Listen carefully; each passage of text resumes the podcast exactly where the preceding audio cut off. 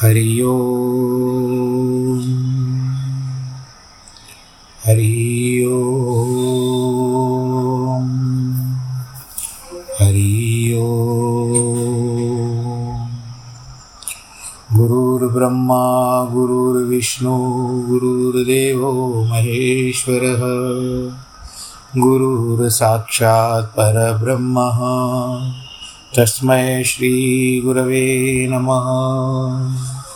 विघ्नेश्वराय वरदाय सुरप्रियाय लम्बोदराय सकलाय जगद्दिताय नागाननाय श्रुतियज्ञविभूषिताय गौरीसुताय गणनाथ नमो नमस्ते। नाहं वसामि वैकुण्ठे योगिनां हृदयेन च। मद्भक्तां यत्र गायन्ति, तत्र तिष्ठामि नारद। जिस घर में हो आरती, चरण कमल चितलाय, तहाँ हरि वासा करे, ज्योत अनंत जगाए जहाँ भक्त कीर्तन करे बहे प्रेम दरिया, तहाँ हरि श्रवण करे, सत्यलोक से आ। सब कुछ दीना आपने भेंट करूँ क्या नाथ? नमस्कार की भेंट लो, जोड़ू मैं दोनों हाथ, जोड़ू मैं दोनों हाथ, जोड़ू मैं दोनों हाथ। शान्ताकारं भुजगशयनं पद्मनाभं सुरेशं विश्वाधारं गगनसदृशं मेघवर्णं शुभाङ्गं लक्ष्मीकान्तं कमलनयनं योगिविरदानगम्यं वंदे विष्णुं भवभयहरं सर्वलोकैकनाथं मङ्गलं भगवान् विष्णु, मङ्गलं गरुडध्वज, मङ्गलं पुण्डरीकाक्षमङ्गलाय स्तनोहरि। सर्वमङ्गलमाङ्गल्ये शिवे सर्वार्थसाधिके। शरण्ये त्र्यम्बके गौरी, नारायणी नमोऽस्तु ते। नारायणी नमोऽस्तु ते। नारायणी नमोऽस्तु ते। श्रीमन्नारायण, नारायण नारायण भजमन नारायण नारायण नारायण। श्रीमन्नारायण, नारायण नारायण। भजमन नारायण नारायण नारायण, लक्ष्मी नारायण नारायण नारायण। गुरु लक्ष्मी नारायण भगवान की जय। प्रिय भक्तजनों, संसार और सार यही तो बातें हैं। संसार में चलने का महत्व एक अपनी शैली है।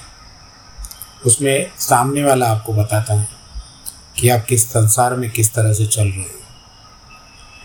दोषारोपण जब होता है, आमने सामने कुछ आदान प्रदान होता है बातों का लेन देन होती है, तब आपको पता चलता है कि सामने वाले ने आप में क्या क्या अवगुण देखे अवगुण उनमें भी है, ऐसी कोई बात नहीं है।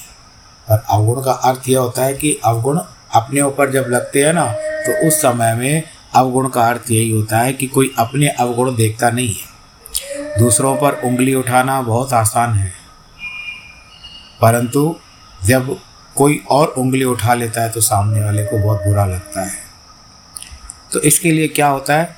कि संसार में एक चलने का अपना अपना विचार है, जिस तरह से आपको बताया गया है, किस तरह से संसार में चलो और अंत समय में तो आपको गुरु है, जो आपको आध्यात्म मार्ग पर प्रशस्त कर देते, अग्रसर कर लेते।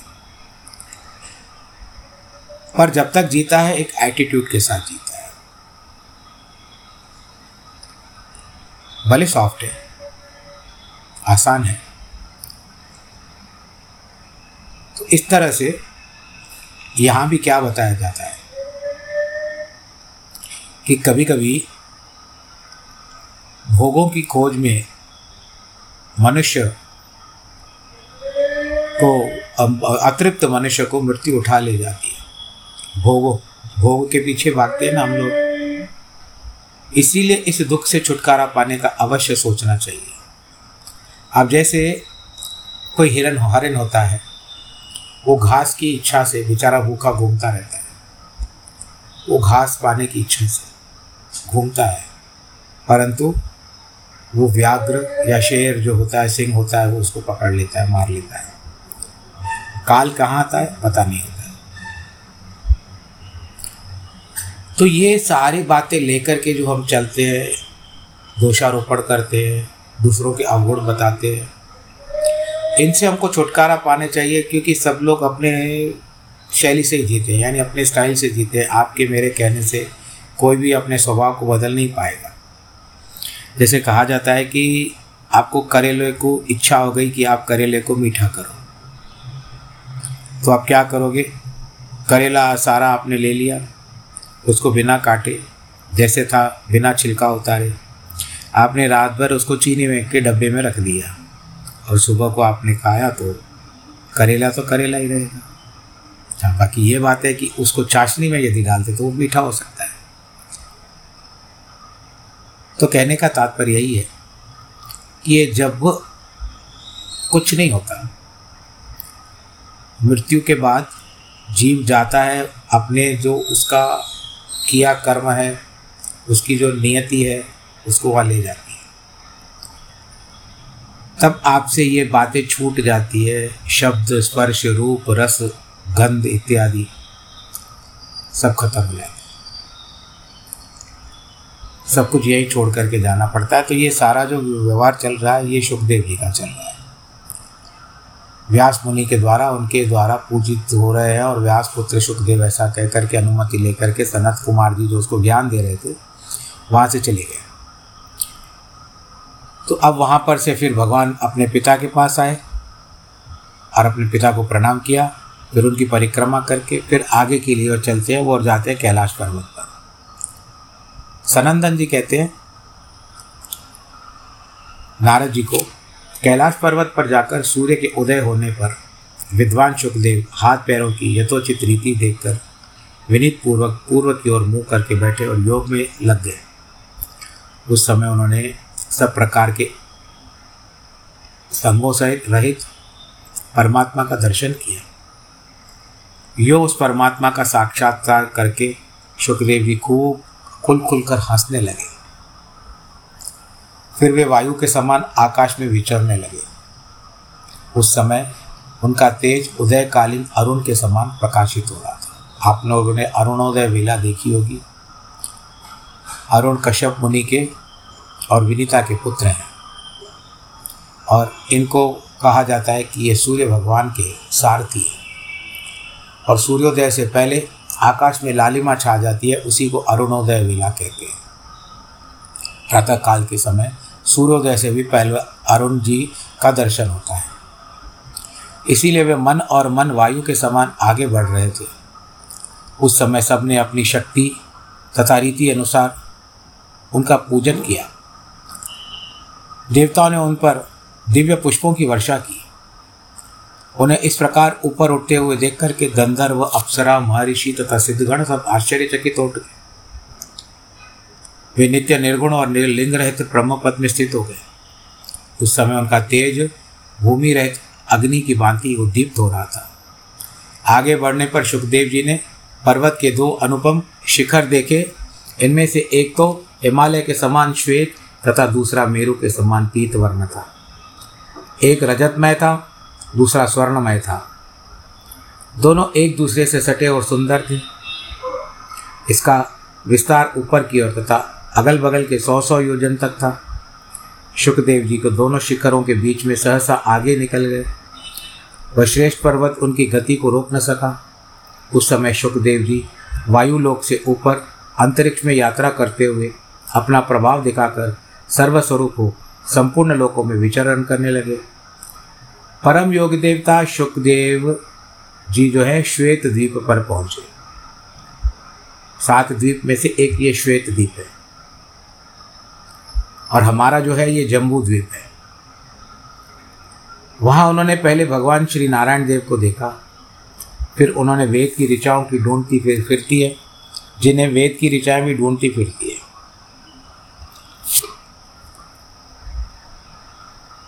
वो देवादिदेव जनार्दन का साक्षात दर्शन किया। दर्शन के अंतर सुखदेव जी ने भगवान की स्तुति की।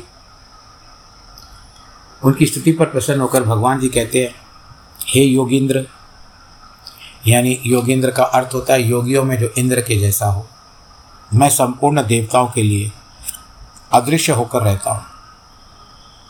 फिर भी तुमने मेरा दर्शन कर लिया। ब्रह्मचारी शुक, तुम सनत कुमार जी के बताए हुए योग के द्वारा सिद्ध हो चुके हो। अतः वायु के मार्ग में स्थित होकर के इच्छा के अनुसार संपूर्ण लोगों को देखो। हे प्रिय वविप्रवर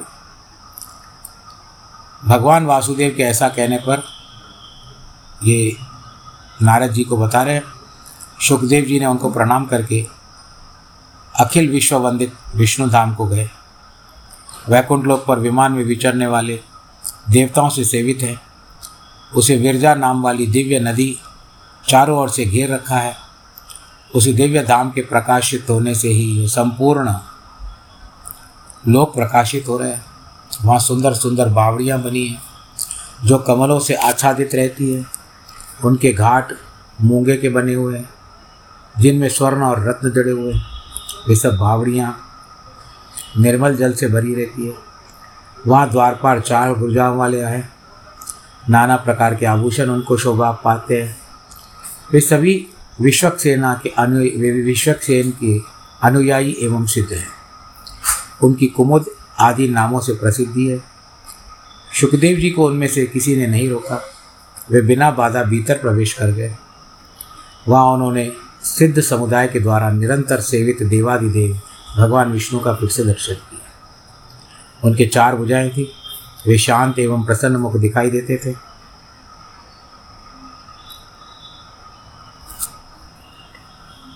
उनके श्री अंगों पर रेशमी पीताम्बर शोभा पा रहा था। शंख, चक्र, गदा, पद्म मूर्तिमान होकर भगवान की सेवा में उपस्थित थे। उनके वक्षस्थल में भगवती लक्ष्मी विराज रही थी। कौस्तुभ मणि से प्रकाशित हो रहे थे। उनके कटिबाग करदनी में बाएँ कंधे पर यज्ञोपवित हाथों में कड़े और भुजाओं में अंगज सुशोभित थे। माथे पर मंडलाकार किरीट और चरणों में नुपुर शोभा दे रहे थे। भगवान मधुसूदन का दर्शन करके सुखदेव जी ने भगवान की स्तुति की। कि संपूर्ण लोगों के एकमात्र साक्षी आप भगवान वासुदेव को मेरा नमस्कार है। संपूर्ण जगत के बीज रूप सर्वतः परिपूर्ण एवं निश्चल आत्मरूप भगवान आपको नमस्कार है। इस तरह से भगवान की स्तुति करते हैं। क्योंकि भगवान जी को स्तुति से ही प्रसन्न करना चाहिए। जब स्तुति हो गई और कहते हैं कि आप मेरी रक्षा कीजिए प्रभु। प्रणत जनों पर दया करने वाले शंख चक्र गदाधारी भगवान विष्णु सुखदेव जी से कहते हैं, उत्तम व्रत का पालन करने वाले महाभाग व्यास पुत्र मैं तुम पर बहुत प्रसन्न हूँ। तुम्हें विद्या और भक्ति दोनों ही प्राप्त हो। तुम ज्ञान और साक्षी, साक्षात मेरे स्वरूप हो। ज्ञानी और साक्षात मेरे ही स्वरूप हो। तुमने पहले श्वेत धूप में जो मेरा स्वरूप देखा है, वह मैं ही हूँ। संपूर्ण विश्व की रक्षा के लिए मैं वहाँ स्थित रहता हूँ।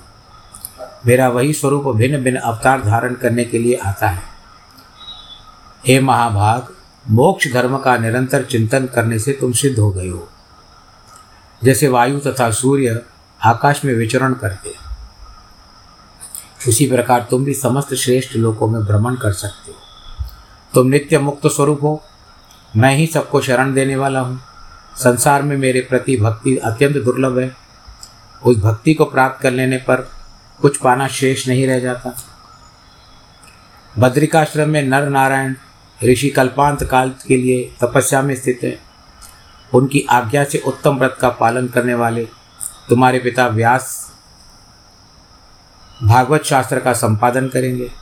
अतः तुम पृथ्वी में जाओ और उन शास्त्र का अध्ययन करो। इस समय वे गंधमादन पर्वत पर तपस्या कर रहे हैं। हे नारद जी, भगवान के ऐसा कहने पर सुखदेव जी ने उन चार भुजाधारी श्रीहरि को पुनः नमस्कार किया और अपने पिता के समीप आ गए। उसके बाद सुखदेव को अपने निकट देख करके परम प्रतापी पराशर नंदन भगवान व्यास जी प्रसन्न हो गए। वे पुत्र को पाकर तपस्या निवृत्त हो उनसे निवृत्त हो गए। फिर भगवान नारायण और नर श्रेष्ठ नर को नमस्कार करके सुखदेव जी के साथ अपने आश्रम पर आए। मुनीश्वर नारद, तुम्हारे मुख से भगवान नारायण का आदेश पाकर उन्होंने अनेक प्रकार के शुभ उपाख्यानों से युक्त दिव्य भागवत संहिता बनाई। जो वेद के तुल्य माननीय तथा भगवत भक्ति को बढ़ाने वाली है। और ये बहुत कौन सी बात है? ये श्रीमद् भागवत की बात है। व्यास जी ने वह संहिता अपने निवृत्ति परायण पुत्र सुखदेव को पढ़ाई। व्यास नंदन, भगवान शुक्र यद्यपि आत्माराम है, तथापि उन्होंने भक्तों के सदा प्रिय लगने वाली उस संहिता को बड़े उत्सव के साथ उत्साह के साथ अध्ययन किया, पढ़ा उसको। अनक, इस प्रकार ये मोक्ष धर्म बतलाए गए जो पाठकों को और श्रोताओं के हृदय में भक्ति बढ़ाने वाले हैं। अब हम कथा की दूसरी मोड़ पे जाते हैं।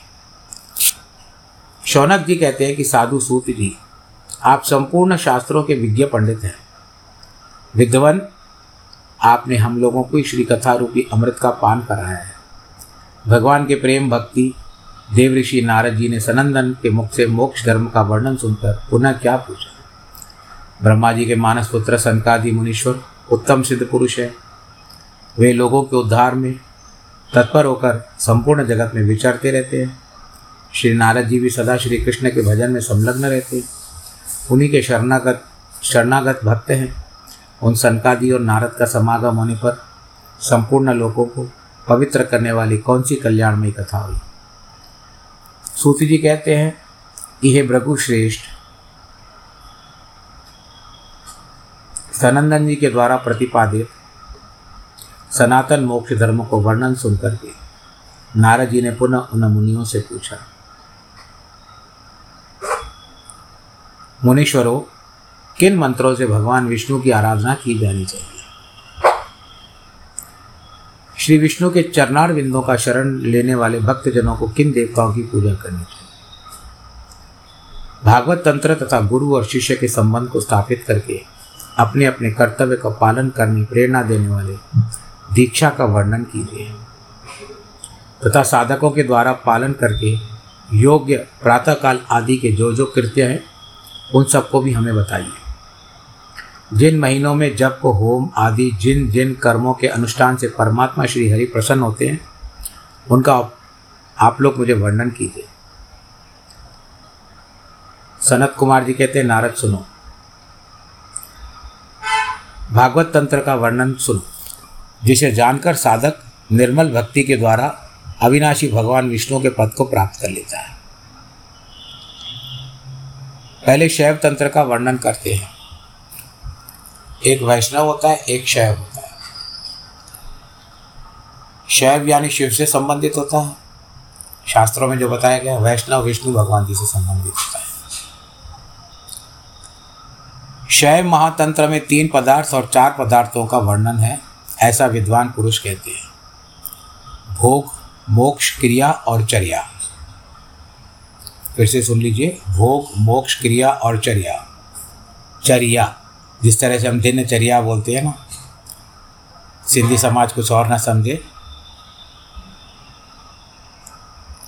ये शैव जो भी सुन रहे हैं सिंधी समाज के, आपको थोड़ी हँसी आएगी। और ठीक है कभी कभी मनोरंजन होना चाहिए होना चाहिए, पर ये दिनचर्या की बात है, चर्या की बात नहीं ये शैव महामंत्र से चार पाद साधन कहे जाते हैं। पदार्थ तीन ही हैं, पशुपति पशु और पाश। पशुपति यानी भगवान शंकर जी। पशु का अर्थ होता है हम जैसे जीव और पाश होता है रस्सी। इनमें एकमात्र शिव स्वरूप से परमात्मा पशुपति है। जीवों को पशु कहा जाता है। देखो, जब तक स्वरूप के आज्ञा को सूचित करने वाले मोह आदि से संबंध बना रहता है, तब तक इस जीव को पशु की संज्ञा मानी गई है। उनका पशुत्व द्वैत भाव से युक्त है। अद्वैत केवल परमात्मा है। बाकी सब जो संसार में है, उनको द्वैत भाव होता है। वीडियो कभी कभी देखते हैं, कुछ बंदरों के ऊपर वीडियो बनते हैं।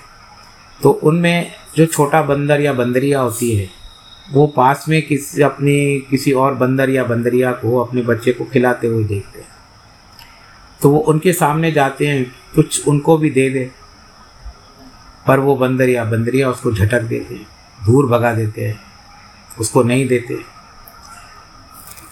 बुद्धि तो देखो ठीक है, ज्ञान है हम लोगों के, पर उनके भीतर क्या ज्ञान है कि सामने वाला अनजान है? हमसे जुड़ा हुआ नहीं तो क्यों दे? अपने दस बच्चों को बंदरिया खिलाएगी या बंदर खिलाएगा, लेकिन सामने वाले को नहीं।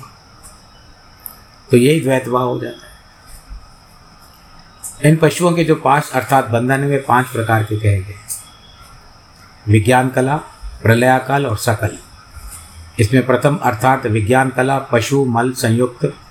दूसरा प्रलय काल पशु, मल और कर्म। दोनों पाशों से बद्ध होता है। तीसरा अर्थात सकल पशु, सब मिला करके मल, माया, कर्म। तीन पाशों से बंधा गया है। त्रिविध पशुओं से जो कला पहला विज्ञान कला है, उसके दो भेद होते हैं, समाप्त और कलुष, असमाप्त और कलुष। इस तरह से ये जो सारे ज्ञान की बातें हैं, पशु, पशुपति और पाश, हम जीव इसी में बंधे हुए हैं।